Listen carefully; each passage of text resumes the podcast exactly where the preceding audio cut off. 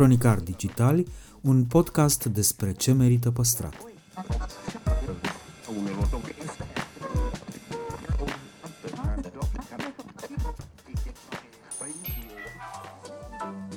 De patru ani promovăm patrimoniul în rândul tinerilor, scuturând de praf și prejudecăți interacțiunea cu istoria și cultura. Acum îndrăznim să plecăm în căutarea fericirii, în noi, în actul cultural și în farfurie. Îi aflăm prețul și reevaluările și ne bucurăm de fiecare proiect care face cel puțin break-even. Între heritage și cool, invitații, vedete, influencer și experți vorbesc despre propriile preocupări și pasiuni. Ne dezvăluie ce e important pentru ei și ar dori să transmită mai departe, care este relația lor cu patrimoniul românesc și ce înțeleg prin patrimoniu personal, pe cil și fan ca între prieteni. Moderatorii podcastului sunt Cristian Șimonca, a.k.a. blogul Otravă și jurnalista de cursă lungă Diana Popescu, cu noi episoade în fiecare joi.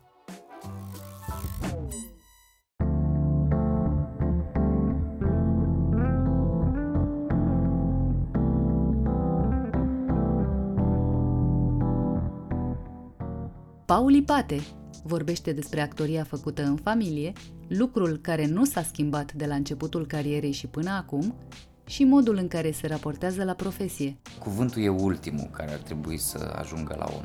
Dacă poți să faci lucrul ăsta printr-o singură privire, gândul ar trebui să se gândul actorului, al omului ar trebui să se citească în orice de fapt.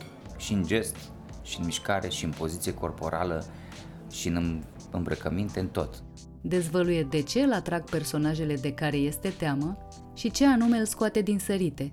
În plus, ne amintește că e la îndemâna oricui să-și facă viața mai frumoasă. Și fericirea trebuie să ne o găsim nu doar în ceea ce ne dorim, trebuie să ne o găsim și în ceea ce avem. Interviu în secțiunea Patrimoniu Personal, prețul pe fericire.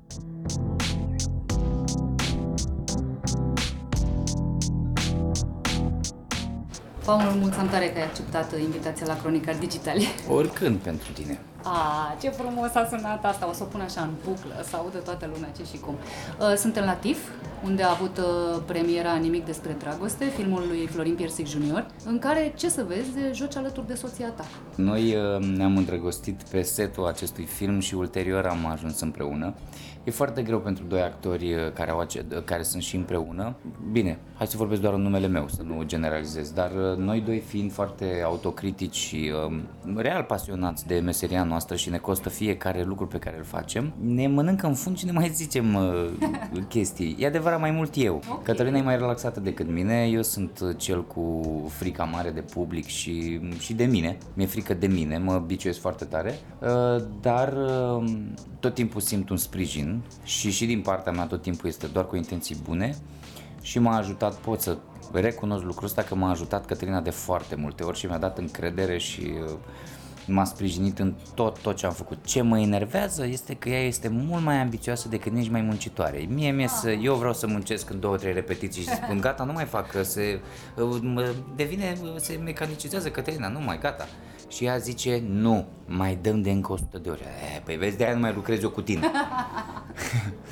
Dar uh, nu, este, um, la noi cel puțin, e frumos, e obositor, uh, este și periculos pentru că poate consuma o mare parte din uh, relația personală și încercăm să păstrăm un echilibru. Acum, de exemplu, avem o piesă de teatru împreună, avem acest film împreună dar din când în când eu mai zic și pauză. Voi practic nu aveți șansa cuplurilor cu altfel de meserii să lăsați uh, uh, când intrați pe ușă acasă treburile care țin de job. Nu prea Ba da, să știi șanse. că nu, cam facem lucrul ăsta. Când suntem acasă cu copiii, timpul petrecut în familie, în familie. Nu amestecăm lucrurile. Dacă avem o discuție constructivă și sunt și copiii de față, da, o facem fără probleme, pentru că acum, de exemplu, fiii meu având 11 ani, e e interesat și e pasionat și înțelege mai multe lucruri din meseria noastră. Dar nu lăsăm, niciodată nu lăsat lucrurile din exterior să afecteze, indiferent de ce natură ar fi ele. Pomeneai mai devreme de niște frici, de frica de tine însuți. Cum de mai uh, funcționează chestia asta după niște ani buni de meserie? O, Doamne, nu, sunt uh, foarte timid încă la capitolul ăsta. Poate să pară că sunt am așa o mască de aroganță și încredere în mine, dar uh, Nu, am foarte mare, foarte mare emoții când vine vorba de ceva ce eu fac și vulnerabilitățile mele expuse pe scenă sau pe ecran. Mă costă fiecare lucru și atunci mi-e frică, mi-e frică de public, mi-e frică, mi-e teamă că n-am făcut ce trebuie, e, dar e normal, eu iau ca pe normalitate. Pe de altă parte, declarai într-un interviu că îți plac personajele care îți inspiră teamă, personajele care nu sunt comode, păi, care normal. sunt din afara firii tale. Deci frica asta funcționează și uh, pentru și contra. Idealul uh, unui actor, adică visul actorului este să primească ceva ce nu-i pe amploa, să fie contrar firii lui. Um, pe de altă parte, iarăși, uh, în scenă, un actor este cel mai fericit atunci când îi se întâmplă un accident sau are ceva ce îl deranjează, pentru că aia te face să fii prezent. Așa e și cu personajele astea, să fie împotriva mea astfel încât să fiu cu mintea tot timpul în mișcare și atent la tot ceea ce am de făcut acolo. E, așa e frumos și ideal, să nu-ți dea ceva ușor și la îndemână de făcut.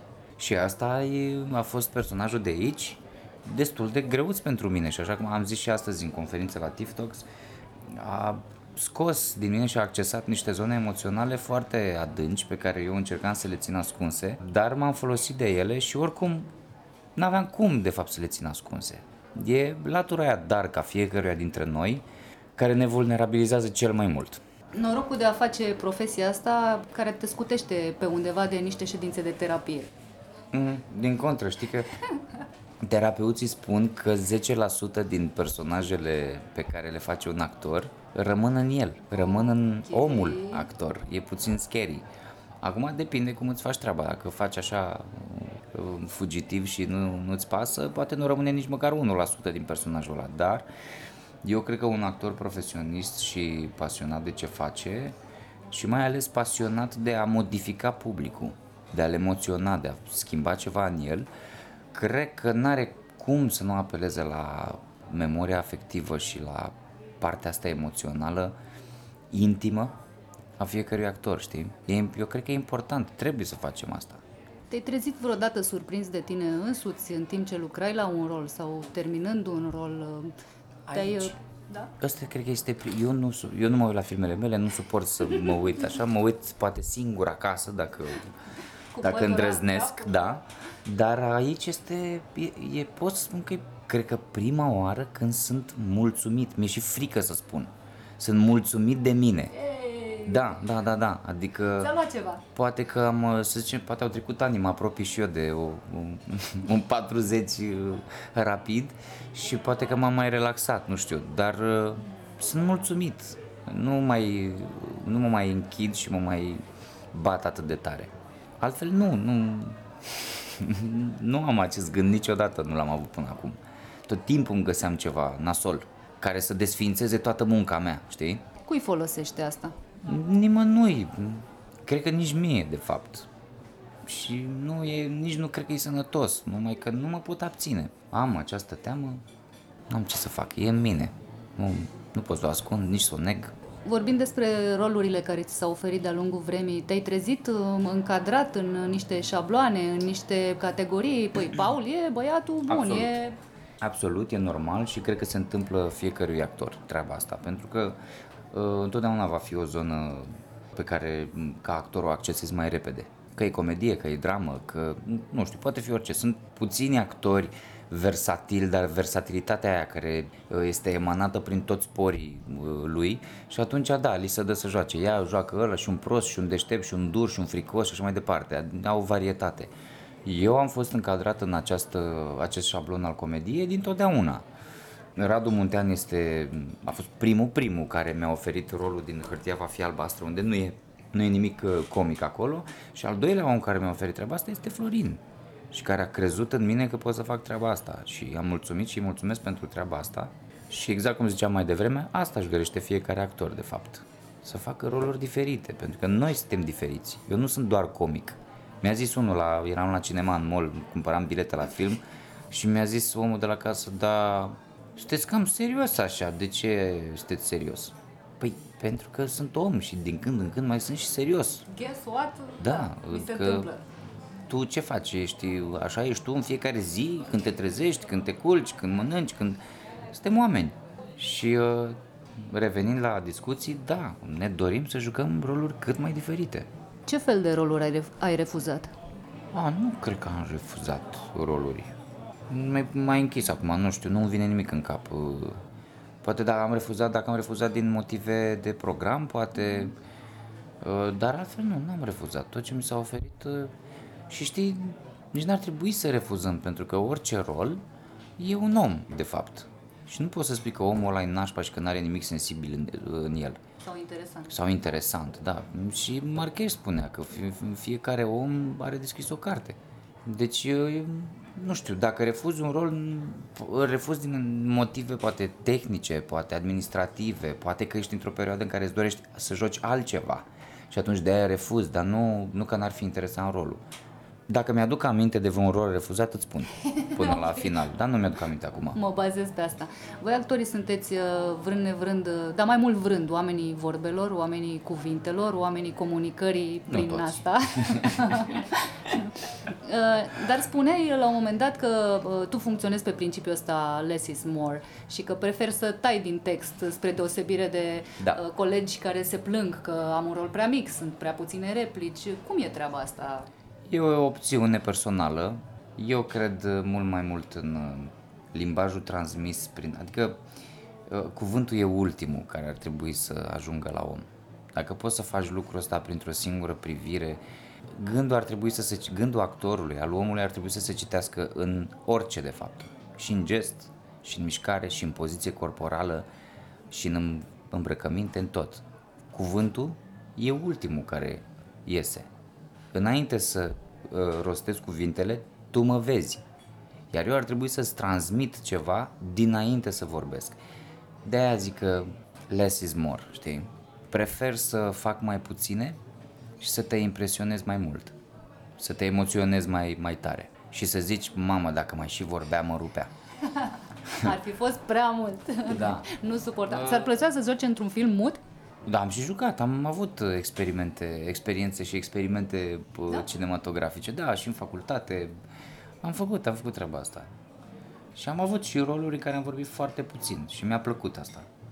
Pentru că e mai, cuvântul este un, o cârjă uriașă, înțelegi? A, nu pot să-ți transmit corporal sau cu ochiul, atunci, bine, vorbesc ca să mă înțelegi. Ia de aici, nu, niște provocarea vorbe. este să înțelegi ce am de spus prin cuvinte fără să le folosesc. Și e, mie îmi place asta, e foarte frumos. Pentru că îți dau o libertate mult mai mare ție, ca spectator, și ți, a, a imaginație. Ți, ți las imaginația mult mai liberă, nu ți-o îngrădesc de cuvinte. Te las să te duci unde vrei tu cu imaginația. Ești partenerul meu de drum.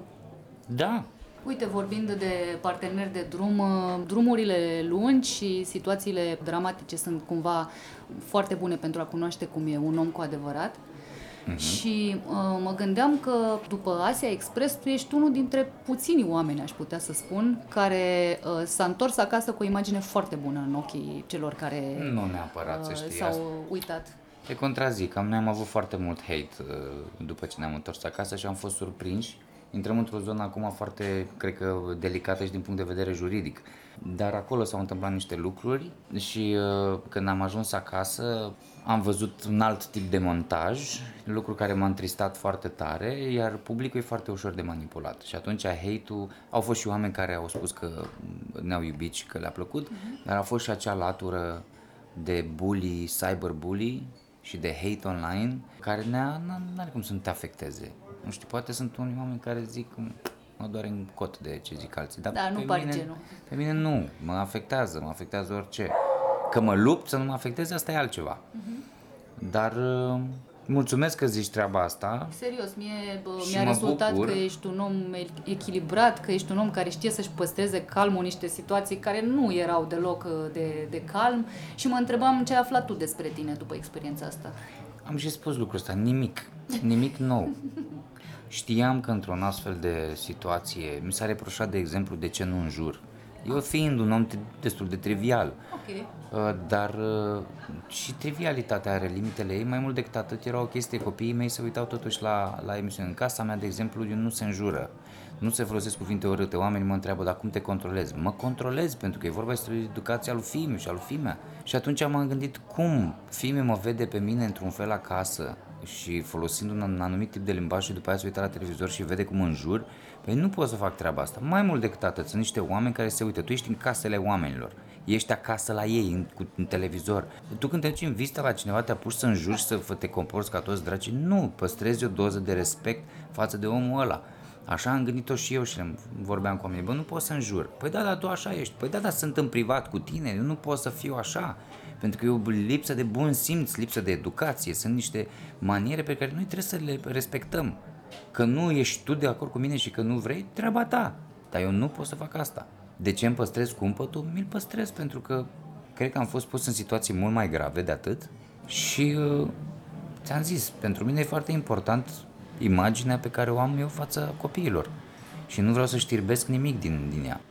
Ți mai dacă sunt perfect acum și că nu m-au văzut copiii și nervoși și că n-am mai scăpat da. o vorbă urâtă. Bă, dar dacă poți să limitezi la zero, mă lupt pentru asta. Că nu se audă, o să audă, normal că aude, știe, dar va înțelege și cum să folosească acele cuvinte și când să fie vulgar și cu cine să fie vulgar. Dacă va vrea. Poate nu o să simtă nevoia. Înțelegi? Lasă-i opțiunea. Da, exact. Paul, da. ce te scoate din sărite? Uh, mitocănia, uh, lucrurile demonstrative, agresivitatea demonstrativă, deși știu că vine din nesiguranță, mă deranjează și mă scoate din sărite când oameni de... Mă gândesc dacă să spun asta, că s-ar putea să lovesc în niște oameni. Când oameni de artă sau care pretind că sunt de artă, oameni care pretind că sunt educați, coboară la nivelul mitocăniei sau chiar sub nivelul ei și fac și ascultă niște lucruri pe care n-ar trebui să le facă pentru că nu sunt uh, demne de dat ca exemplu. Dar noi le facem că e fan. Nu, nu e fan. Nu e fan, trebuie să păstrezi acea etichetă. Ai plecat pe un drum, rămâi pe drumul ăla, transmite un mesaj frumos, un mesaj bun. Dar nu poți tu astăzi vorbești toată ziua despre artă și despre educație și seara ascultăm manele. Ironic.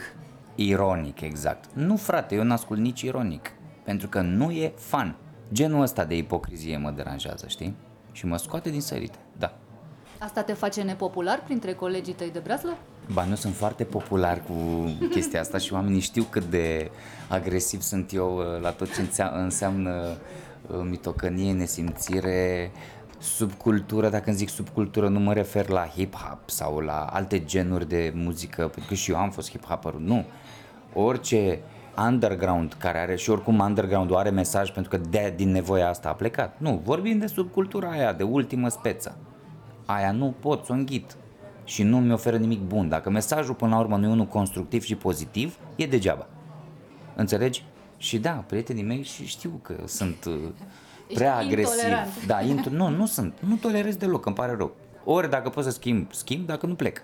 Secțiunea pentru care ne-am întâlnit să discutăm astăzi se cheamă Prețul pe fericire. Și mm. voiam să întreb uh, ce înseamnă pentru tine fericirea și cam cât ești dispus să plătești pentru ea. O, Doamne, probabil că acum mulți ani îți răspundeam altceva. Uh, în primul rând, ar trebui să gândim că fericirea are un preț. Asta necesită și uh, deja denotă o luptă pentru a obține fericirea. Eu cred că în momentul în care renunți să mai lupți pentru fericire, atunci o obții. Asta înseamnă să te adaptezi și să te bucuri de efectiv ce ai în jurul tău și aia e și aia este fericirea ta. Că îți dorești mai mult, dar poți să-ți dorești. Dar nu fi nefericit dacă nu obții. Sensul vieții e viața însăși. Trebuie trăită și atât. Și fericirea trebuie să ne o găsim nu doar în ceea ce ne dorim, trebuie să ne o găsim și în ceea ce avem și în ceea ce ne-a oferit, că nu, sunt, nu cred nici în destin și în faptul că suntem pe un drum predestinat și scris. Nu. Cred că suntem unde suntem în urma alegerilor noastre, în primul rând, și apoi în urma alegerilor celorlalți care s-au intersectat cu alegerile noastre. Și atunci tu n-ai cum să controlezi lucrurile astea. Poți să-ți faci niște planuri, dar dacă nu ți planurile, nu te plânge că ești nefericit, că nu acolo stă fericirea. Fericirea stă în munca ta spre a atinge acel uh, lucru. Fericirea stă în a îndrăzni să ai un vis. Mulți oameni nu au această bucurie și nici nu îndrăznesc să viseze uh, orice, o mașină, un câine, o, un, o farfurie de mâncare, înțelegi? Și atunci, de ce te-ai plânge că nu ai nu știu ce? E, fericirea stă chiar în lucrurile simple și n-ar trebui să mai alergăm după ea. Când renunți la fugă și când te oprești, o să vezi că după ce tragi o gură de aer, ah, și zici, ah, hai că e bine, stai că e bine, e ok. Aia e fericire. Ce urmează pentru tine? Ce fel de fugă, profesional vorbind, că înțeleg că după fericire n-alergi? Profit de orice moment profesional pentru că la cât de sinusoidal a fost uh, parcursul meu profesional și știu că pot urma și trei ani de uh, stat pe bară, profit de fiecare moment, mă bucur de el, încerc să-mi găsesc acest echilibru financiar și spiritual și vreau să fac cât mai multe lucruri, tot ce mi se oferă și să mă bucur de tot. Asta e tot ce vreau să fac. Mă bucur de copii, de fată, de femeia mea, de viața mea și de ce avem. Călătorim, bucuria noastră stă în călătorii foarte mult. Mă rog, mai au și câte o sticlă de vin. Dar da, sunt în punctul în care cea mai mare bucurie mi-o aduce familia în primul rând, profesia și prietenii. Atât. Nu-mi doresc mai mult. Care e cea mai complicată chestie de făcut în, în meseria ta și care e cea mai mare satisfacție pe care ți-o aduce actoria? Cea mai mare satisfacție este atunci când publicul confirmă că am făcut un lucru bun și atunci am dăm încredere să fac și următorul proiect. Și cea mai complicată asta este să, să nu mai dau în mine atât de tare, să nu mai judec atât de mult și să mai diminuez din teama asta de a sună poate puțin ipocrit, dar nu e, chiar nu e. Și eu credeam că pe măsură ce trec ani și mă apropii și eu de o vârstă, credeam că lucrul ăsta o să se mai potolească. Da, se accentuează parcă din ce în ce mai tare. Nu știu, poate a fost pandemia, poate am stat prea mult, n-am mai făcut, în pandemie n-am făcut nimic. Nu știu să zic. Oare ce ar putea să te convingă să fii mai îngăduitor cu tine? Nu știu acum să-ți răspund la această întrebare nu știu, deocamdată balanța mea și mm, punctul meu de sprijin este Cătălina, care mă dojenește tot timpul și mă liniștește, dar altfel, uh, nu știu, mai am de lucru. Trebuie să fac niște terapie, probabil. Un mare vis profesional există? Nu. Un mic Chiar vis nu. profesional? Nu, e, micul meu vis profesional este să lucrez cu cât mai mulți oameni din toată industria asta. Nu doresc să lucrez cu oricine din industria asta. Pentru că degeaba faci multe filme sau multe piese de teatru cu aceiași oameni, cu aceeași echipă. Experiența o câștigi nu doar din munca ta, din ce faci tu, experiența o câștigi lucrând cu oameni și cunoscându-le poveștile, tehnica de lucru, uh, discuțiile, istoria lor și așa mai departe. Asta îmi doresc, să lucrez cu cât mai mulți oameni. Oameni pe care îi admir și nu i-am văzut niciodată sau cum lucrează și mă macină curiozitatea asta, pe lângă partea profesională că vreau să lucrez, dar vreau să-i văd la lucru pe ei și să iau ceva de la ăla, ceva de la ăla. Asta vreau. Simt pumnii să se întâmple așa și îți mulțumesc tare mult. Doamne ajută, mulțumesc.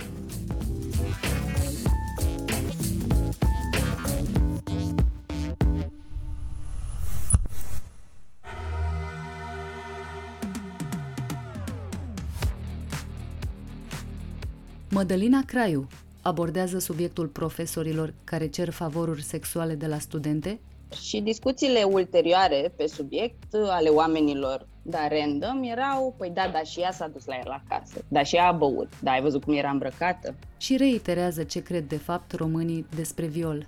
Explică motivul pentru care serialul Umbre este un proiect atât de special în cariera ei și de ce pandemia a fost totuși o perioadă bună și creativă, deși a avut rude la ATI. Interviu în secțiunea Cultura la purtător. Rubrica Patrimoniu Cultural este susținută de Raiffeisen Bank România, care crede în importanța transformării digitale și creșterea accesului la cultură prin tehnologie.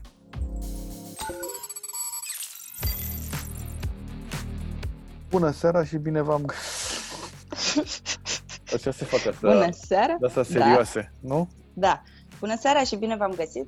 Astăzi vom vorbi cu... Cu cea mai pe forță actriță a momentului. În fine, uh, cum era aia acum de am noi mai de mult? Nu, nu mă așteptam, sau cum era? Băi, chiar nu mă așteptam. pseudo-complimentul ăla pe care credeam Da. că la ce-l face. Da, da. Băi, ce bine ai fost, chiar nu mă așteptam. Exact. Mădălina Craiu care joacă în absolut toate serialele care sunt acum și au fost la televizor. În cine ai jucat? Super. În uh, Dallas, nu? Sau în, În Dallas n-am, n-am, uh, n-am prins, nu, în rest? nu m-au uh, chemat. Nu știu, și poate de alea, Racheta Albă sau Familia Gutenberg. Da, da, am jucat în multe. Multe, sute de... Am, am jucat în multe și uh, de fiecare dată cu Șerban Pavlu, nu știu dacă știi, dar și în ăsta nouă o să fim iarăși. Băi, am văzut, În am văzut același pe proiect. Instagram uh, niște fotografii și Da. mi se pare că e ceva, o cometrie de asta, nu? Adică am înțeles Mm. în uh, umbre, am înțeles în, da, parcă prea... Parcă Dar- prea, nu? Era da, la, da, da. la fotbaliștii care erau frați pe vremuri, Mm. spuneau că nu poate să vină unul fără altul la echipa aia. Așa e și la voi? Aveți în clauze acolo? Exact. Da, că noi nu putem să venim la echipă fără, fără celălalt. Nu, nu știu, nu, nu știu care e chestia, că și eu m-am gândit că trebuie să fie ceva legătură karmică între noi, habar n-am de nu mai... uh, Îi sună urât să zic nu mai scăpăm unul de celălalt, că de fapt e foarte tare și chiar ne bucurăm de fiecare dată când, când mai nimerim într-un proiect împreună. Dar numai din astea de, de a la lung, adică numai, nu, n-am face și un scurt metraj împreună, numai seriale de câteva luni de filmare. S-au mai Ceea ce făcut, poți- curmetraje s-au mai Da. făcut. S-au mai făcut, exact, da. Deci seriale. Dar cum, cum a fost pentru tine umbre? Că toată lumea, bănesc că nu există cineva care n-a, n-a văzut umbre. Sau în fine, dacă există Băi. cineva, sunt aproape doi oameni. Cum a fost pentru tine umbre? Că e ceva, mi se pare că e, a fost pentru România, mi se pare cel mai tare serial care a fost până acum, dacă e, e să mă întrebi acum. Băi, a fost, da. Adică, m, în orice caz, a fost... uh, Așa a avut foarte mare succes, a prins foarte m, bine. Și bă- Bănuiesc că a fost și inedit, adică și ca zonă de subiect așa.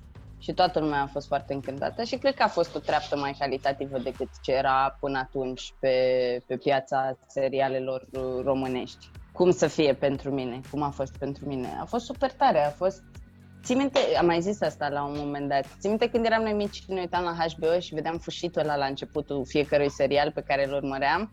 Fai, Știi ăla bzz, bzz, ții minte? Că îți rămâne așa, e, când am auzit prima oară fușitul ăla și mi-am văzut mie fața,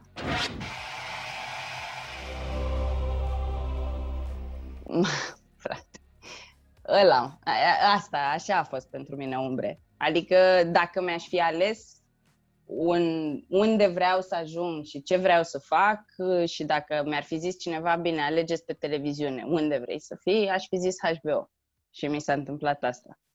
Adică a fost foarte tare. Și pe lângă asta, mi s-a întâmplat cu niște oameni foarte mișto, uh, cu o echipă super bună, nici nu pot să-ți explic cât de legați eram, cât de tare ne luam toți în serios, cât de mult ne doream să iasă bine și cât de legată era așa toată energia. Toți trăgeam să, să iasă bine. Era o atmosferă super concentrată, foarte focusată, așa, era toată lumea în flow tot timpul. Ceea ce se întâmplă și rar și, na, rezultatul cred, cred că se vede și la rezultat. Cred că se vede că, că toți trăgeam și că credeam tare în acel proiect. ce se vede din afară, mi se pare că erați mai mult o familie decât o, niște oameni pe un platou de filmare. Așa îmi lasă mie impresia. Da, da, da, da, da. În, într-un final și noi ne-am dat seama de asta. Că s-a legat ceva...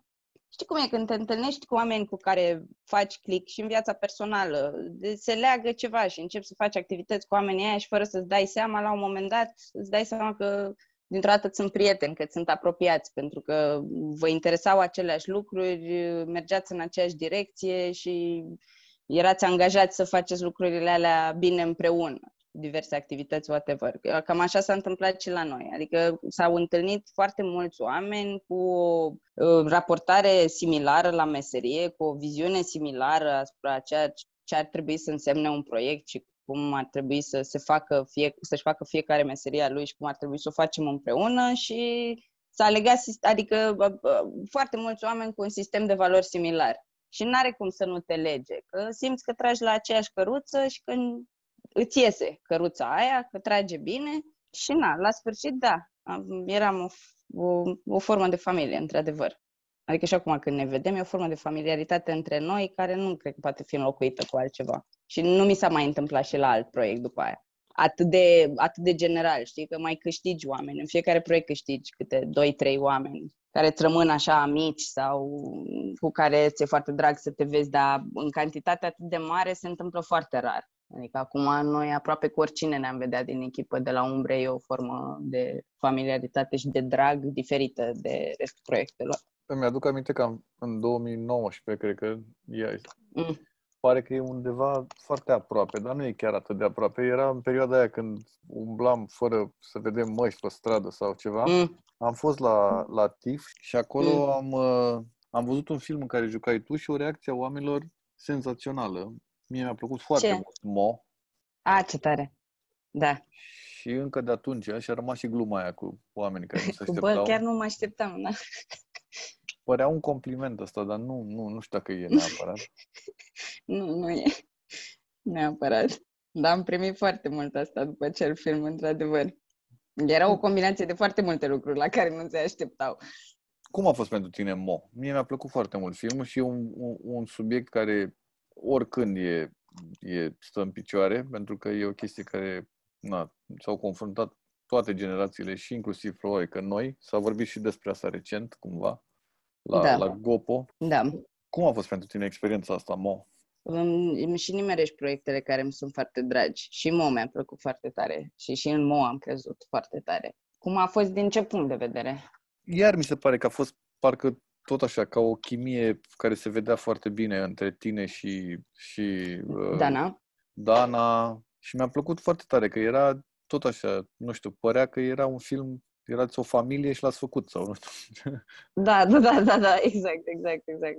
Din sânul familiei noastre a ieșit Păi cam așa a fost și acolo. Uite, uh, noi nu ne așteptam, nici eu, nici Dana, nu ne așteptam să avem o chimie atât de bună. Noi ne-am cam legat, așa cum ne vezi în film, uh, de la casting. Adică de la primul casting la care am fost amândouă, nu știu, s-a instalat o ceva între noi un calm, o lejeritate, libertate una cu cealaltă, o formă de familiaritate, de parcă totuși ne știam de dinainte și nu știu, am fost clar de la casting că ne simțim foarte bine una cu cealaltă și că ne place să, să ne aruncăm la joacă una cu cealaltă. Chiar mi-a plăcut foarte tare și că am descoperit-o pe Dana și că ulterior l-am descoperit pe Radu și am descoperit munca împreună, și că Răzvan Vasilescu a fost cum a fost și a fost super tare și că se lega totul între noi și vorba ta, subiectul în sine, care mi se pare că a fost tratat foarte delicat de Radu și foarte... De două secunde, că câinele meu a, a considerat că acum este momentul să arunce cu oase pe parchet. Mamă, nu-i voie, nu-i voie, iubire, gata, gata, lasă-o acolo. Lasă-l și stai și tu un pic cu minte, joacă-te cu altceva.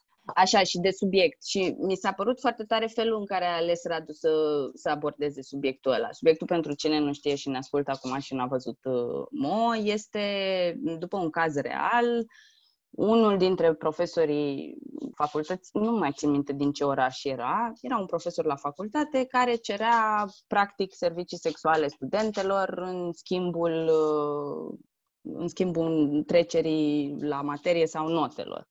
Asta era știrea inițială. Și fusese și filmat și, mă rog, Radu de acolo s-a dus. Dar el a ajuns cumva la o altă nuanță a subiectului. Pentru că unele dintre studente uh, introduceau subiectul violului, adică că fusese violate de acest uh, profesor. Și discuțiile ulterioare pe subiect uh, ale oamenilor, da, random, erau, păi da, da, și ea s-a dus la el acasă, da, și ea a băut, da, ai văzut cum era îmbrăcată? Și de la asta, Radu a pornit o cercetare despre care e raportarea oamenilor la viol și a descoperit niște chestii de-a dreptul șocante. Spre exemplu, 50% din populația României crede că violul este justificabil de circunstanțe. Adică dacă ea s-a dus la el acasă, păi atunci ea e de vină. Și-o exact, și-o căuta. Dacă ea a băut cu el, înseamnă că iarăși ea e de vină. Dacă era îmbrăcat într-un anume fel, ea e de vină. Dacă i-a dat nas, și după aia i-a zis nu, păi da, da, dacă l-a încurajat, nu mai contează că, că i-a zis nu. E ca la bătaie, că știe ea de ce. Știi că știe e ea de ce. Da. Exact, exact, exact, exact, mentalitatea asta. E șocant că totuși 50% din populație, adică vorbim despre un procent imens, la nivel de Europa e 30%, care tot e imens, tot e foarte mare. Și cumva el așa a vrut să abordeze subiectul. A zis, bă, dacă facem un film în care să se întâmple toate lucrurile astea, tot ce zice lumea că este justificabil, da? Ea s-a dus cu el acasă, a băut la el acasă, a flirtat cu el, a ajuns până în dormitor cu el și totuși a spus nu. E nu, ăla nu și avem toți sentimentul după ce am văzut acel nu și după ce am văzut ce se întâmplă. Că așa e, că indiferent de circunstanțe ăla a fost un viol și mie cel puțin mi se pare că a reușit, adică nu ai cum să, nu știu, eu de fiecare dată când mă uit la filmul ăla și majoritatea oamenilor cu care am vorbit, ă, e un point made foarte clar, dar foarte delicat, din nou, știi? Că te duce foarte încet în povestea asta, ca să te aducă până în punctul ăla și în momentul în care ești în punctul ăla, îți dai seama că toate prejudecățile pe care le ai, și le avem multe, mulți dintre noi și multe dintre noi, pică. Că nu e nu, că refuzul e refuz și că un om care nu își dorește să facă ceva e un om care nu își dorește să facă ceva și este abuzat în momentul în care acel nu nu e luat în considerare. Și, na, mi se pare un fel foarte frumos de a discuta subiectul ăsta. De a zice, ok, hai să luăm toate argumentele astea pe care le aveți voi, cum că violul ar fi justificabil prin prisma acțiunilor ăstora. Hai să facem toate acțiunile astea și să vedem dacă chiar încă mai credeți asta la sfârșit. Și nu, mi s-a părut foarte mișto. Este și, și, filmul, avut ocazia... și filmul a fost da. foarte mișto, mi-a plăcut foarte mult și reacția oamenilor mi s-a părut foarte tare da, la premieră. Da, uh, mulțumim frumos. Și da, și, și mie mi s-a părut. Reacția a fost uh, similară și la publicul de festival și la publicul de oameni care au cumpărat uh, bilet. A produs așa niște răspunsuri super emoționale acest film, adică valul ăla de entuziasm pe care l-ai simțit tu la TIF și, și care și pe noi ne-a dat pe spate. Nici noi nu ne așteptam, apropo de așteptări. Ulterior, acea reacție s-a repetat în toate sălile în care am fost indiferent dacă erau oameni de uh, na, public de festival care e mai critic sau public uh, obișnuit care cumpără bilet și vine la exact aceleași răspunsuri, exact aceleași reacții. A fost foarte frumos, chiar a fost un, un proiect foarte frumos și cu un răspuns foarte frumos din partea publicului.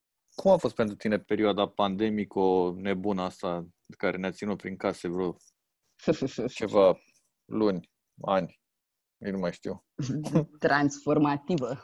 Te-aș întreba și pe tine cum a fost foarte curios oricum la toți oamenii din jurul nostru. Transformativă pentru mine chiar. Mi-a, mi-a revoluționat toată viața. Adică din toate punctele de vedere, și profesional, și personal, și ca spațiu de locuit, și absolut tot. Adică am încheiat o relație de 9 ani, m-am mutat într-un spațiu singur, am început proiecte pe care nu credeam că o să le încep, am făcut extrem de multe lucruri sună foarte ciudat, dar uh, mi-a prins foarte bine deconectarea asta de la inerție. Adică mi-am dat seama că trăiam într-o inerție care de fapt nu, nu mi era benefică, nu era bună pentru mine și na, au picat uh, tot felul de lucruri, după care s-au născut altele mult mai bogate, din toate punctele de vedere. Adică, na, am făcut și o COVID, au făcut și ai mei, Uh, am trecut și prin partea mult mai urâtă a COVID-ului, în sensul în care ai mei au făcut forma nasoală amândoi și au fost în spital, tata a fost la TI vreo trei săptămâni, adică am încasat această perioadă cu tot ce presupune ea și slavă cerului fără vreo pierdere substanțială, adică n-a, n-a murit nimeni, nu n-am avut nenorocul ăla. Uh, dar a fost, uh, na, a fost și dramatic și și pe plus. Deci a fost o perioadă super bogată și plină și transformativă, așa, pentru mine, cel puțin. Și într-un mod ciudat, implicată profesional. Eu am avut marele noroc de a lucra în perioada asta. Asta voiam să te întreb, că a apărut, că tot vorbeam despre HBO mai devreme, a apărut mm. Rux la un moment dat. Da. Da, și pe ăla l-am filmat în plină pandemie, cu pe vremea când încă nici măcar, adică pe vremea când erau toate restricțiile în place, deci noi nu aveam voie să filmăm cu mai mult de 50 de oameni pe set, eram cu măști, stăteam la 2 metri unii de ceilalți, ne testam o dată la 3 zile sau o dată la 2 zile aveam la un moment dat PCR-uri, adică a fost uh, hardcore cu totul filmarea aia. A fost în plină, plină pandemie Și asta zic, norocul imens că am fost în proiectul ăla, că am avut de lucru atât de mult timp, a durat vreo șase luni filmarea, a ieșit ulterior, adică chiar a fost bine. Și a fost, uh, fost foarte bine primit Ruxu, super pe light, așa, cred că oamenii aveau nevoie de un alt tip de entertainment și de proiect, ceva care să fie mai, uh, mai pe vesel, mai pe colorat, mai, mai cu muzică, mai cu, na, mai cu mai puțină dramă. Cred că aveam toți nevoie de asta. Am uh, făcut un episod și cu Raluca Produ și yeah. zicea de chestia asta cu că în momentul ăla când toată lumea îți dai seama care sunt niște meserii, care sunt meseriile esențiale, știi, că lumea poate, adică poate să trăiască și fără meseriile pe care le facem tu, da, eu, clar. și așa mai departe. Mm-hmm. Dar chiar crezi că se poate fără teatru și fără film și fără... Nu crezi că are lumea nevoie de asta? Indiferent cum ar fi. Ba da, cred că lumea are nevoie de asta. Cred că e, e o discuție, mă, în ce, în ce perioadă are nevoie lumea de asta și în ce timp poți să ai această discuție. Că, în mod evident, în momentul în care îți mor oameni în jur și... Atunci totul, clar nu. Atunci clar nu. Hai să o dăm pe dreaptă. Nu, în niciun caz nu e nevoie de noi. Nu noi o să salvăm lumea, nu noi o să ne ocupăm de lucrurile acute ale societății. Dar uh, cred că suntem indispensabili, dar nu cred că noi suntem indispensabili, cred că poveștile sunt indispensabile. Cred că așa, așa funcționăm și cred că așa s-a dezvoltat specia asta noastră. Că citeam la un moment dat în Homo sapiens pe care l-a citit toată lumea, lui Harari, că uh, ce ne diferențiază pe noi de animale este această revoluție cognitivă care înseamnă că percepem și putem să susținem concepte abstracte. Și că așa am început să ne facem și zei și așa, că noi putem să credem în povești. Și că ulterior, prin asta, prin asta învățăm, asta ne aduce împreună, asta susține o comunitate, că o comunitate era susținută din crezul în aceleași lucruri și na, și așa mai departe și am ajuns să fim societatea care suntem astăzi. Dar asta zic, cred că, cred că asta ne ține real, adică și în timpul pandemiei, când lucrurile au început să fie mai puțin acute și mai puțin dramatice, toată lumea stătea acasă și se uita la filme, că nu aveam ce altceva să facem. Sau ascultam podcasturi, sau ascultam muzică, sau că cu asta ne hrănim, na, și când ți bine, și când ți-e rău, și când ți-e nici cum. Practic, asta simțim nevoia să facem, să ascultăm povești, să vedem povești, să înțelegem povești, să ne conectăm la povești, să gândim în pilde, să gândim în tot felul de... în imaginație, stăm mult timp în imaginație. Și din punctul ăsta de vedere, cred că suntem indispensabili, adică cred că asta e indispensabil, cred că de asta și noi facem ceea ce facem, că ne e indispensabil partea, indispensabil partea asta de poveste. Sau facem live-uri. Mai țin de că am făcut și noi live pe Instagram? Da, și am făcut, A? am gătit. Am gătit, Ux. am făcut o tartă cu mere. Da. A, n-are, nu, nu, nu, nu reține Instagramul ăsta lucrurile de calitate pe care le-am făcut noi acolo. Da, exact. Mare calitate am dat cu da, tarta aia, bă. Multă, multă calitate. S-a mers mult pe calitate. Mult. Nu, n-am făcut, n-am făcut rabat de la calitate. N-am, nu, nu ne-am lăsat pus tot ce mai bun în tarta aia, dar nici mai știu ce Dumnezeu am vorbit atunci. Nu, nu mai contează, dai seama, că eram nevorbiți. Puteai să vorbești orice, că nu conta. Exact. Bă, ce vremuri. Crezi că a schimbat multe lucruri uh, momentul ăsta de pauză? Mm. Crezi că ne raportăm al diferit la tot felul de lucruri? Adică crezi că pentru noi, eu, adică mm. din punctul meu de vedere, am așa ceva dubii și cred că s-au schimbat niște lucruri. Ce, ce lucruri? Nu știu, cum te raportezi așa la, la absolut orice. Și la asta cu, cu casa, cât de important e și cât de cum mai tai din ele, din niște lucruri care probabil că nu erau atât de utile. Da, sunt de acord. Să mai faci o selecție. Da, da, da. E fix ce ziceam, că pică inerțiile și îți dai seama care erau alea bune și care erau alea mai puțin bune și vorbesc aici și de activități, așa, nu știu, că eram obișnuiți să ieșim în fiecare seară și să bem un pahar de vin, nu știu, dau un exemplu, nu făceam asta neapărat, dar uh, îți dai seama, bă, totuși de ce? Adică nu simt nevoia să ies în fiecare seară și să beau un pahar de vin. Aș putea o seară să stau și să habar n-am, fac total altceva, să stau să citesc, să mă uit la ceva ce-mi place, să fac curat în casă, să, adică îți pune, îți pune întrebări despre fiecare lucru pe care l-ai de gata până acum. Și într-un fel asta mi se pare foarte bine. Eu nu știu acum dacă toată lumea a făcut procesul ăsta. Adică cred că sunt oameni care, spre exemplu, n-au putut să se obișnuiască cu această întrerupere de inerție și au tras înapoi la confort. Nu că eu vreau neapărat acolo și a fost o frustrare din asta generală că eu nu vreau să trăiesc așa, adică fără să accepti efectiv situația în care ești și că de fapt aia e și că trebuie să te oprești și că trebuie să-ți chestionezi un pic viața. Cred că de fapt asta s-a întâmplat la cel puțin la majoritatea oamenilor din jurul meu asta s-a întâmplat. Dar am văzut pe de altă parte și oameni pe care i-a frânt în sensul în care oameni care n-au putut să renunțe la rutină, la inerție, la, la confort și ce era viața lor înainte. Adică cred că s-a scindat așa populația în două. Ăia pentru care a avut un efect benefic și aia pentru care a avut un efect dezastruos. Dar aici vorbim doar de ăștia de pe poziția luxoasă de a nu fi pierdut pe cineva în pandemie. Că da. oamenii care chiar au, care au încasat altfel de dramă, acolo e total altă discuție și nu, na, nu sunt în măsură să zic, habar n-am ce s-a întâmplat acolo. Bănuiesc că ceva, na, îți dai seama, Da, exact. Ceva rău ai lăsat, uh, nu te-ai săturat de, de, să apar la, în seriale de astea de succes. Uh, și acum ești uh, în, nu știu, poți să spui Poți să spui. Am voie, da, gata, că voie. s-a, s-a da, anunțat okay. oficial, s-a dat distribuția oficial, e gata. E... Da, bine, nu era ca și cum, dacă erai tu, era Pavlu, deci e clar. Da. Așa? Da. Și probabil că, da, mai E cineva care a mai jucat prin umbre, nu? Mai e și Sergiu Costache. exact, da, da, da, mă da, gândeam da. acum, da. Marian Olteanu, care a fost și în Rux. Marian Olteanu, care a fost în Rux, da, și care mă întâlnesc cu el la cafea aproape în fiecare zi și era foarte entuziasmat că a prins... Uh, da? Da, și că se bucura atunci la, la Iulia că a prins în Rux și acum e foarte da. entuziasmat și că a prins da. și, în, și în ăsta. Uh-huh.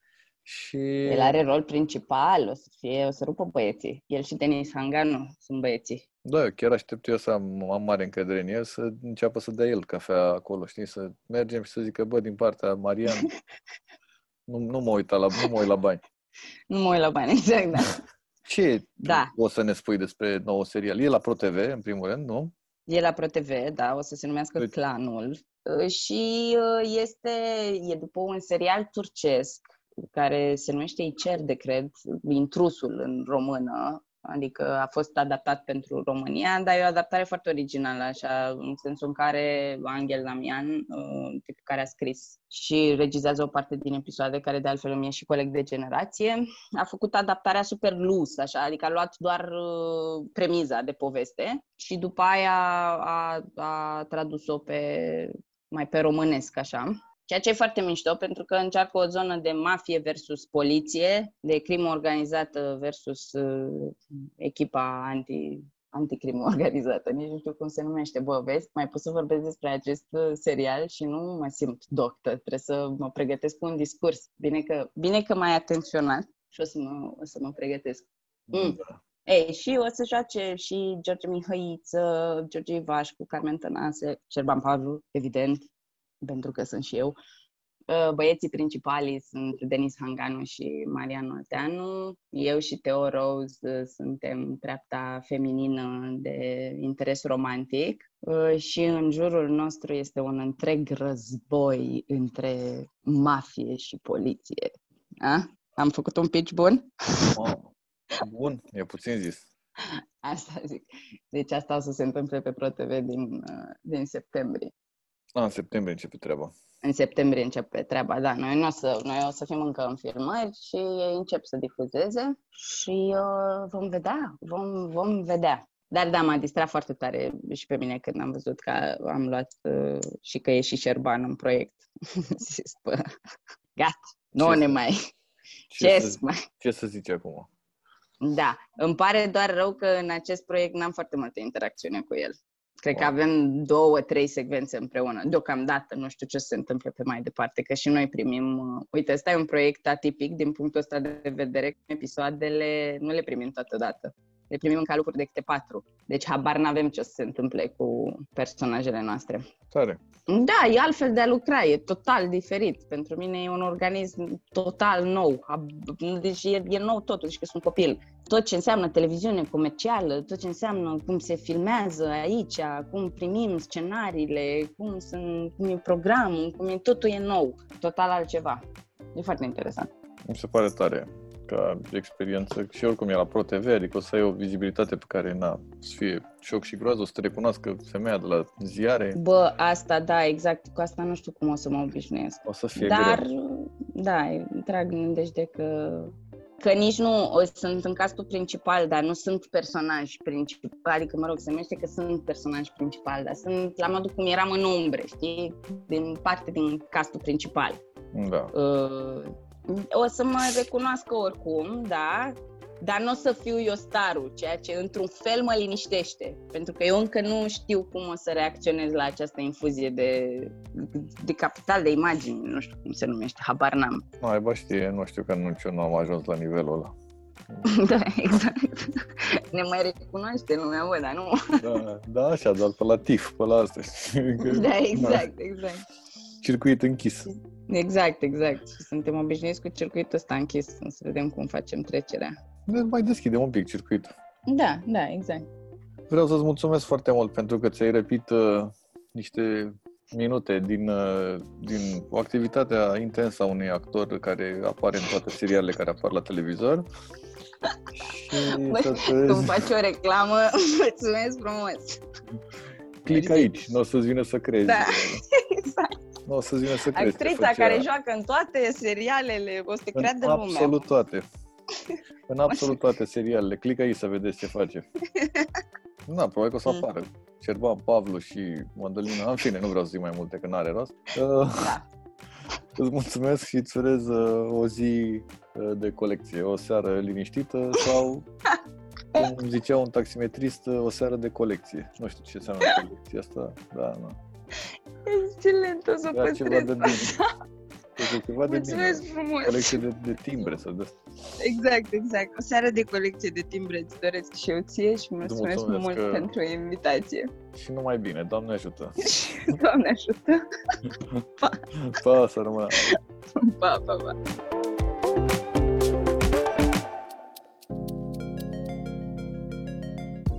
Podcastul Cronicar Digital este susținut de Raiffeisen Bank și Electrolux România. Partenerii proiectului sunt convinși că, prin accesul la educație, cultură și tehnologie, putem deveni cea mai bună versiune a noastră.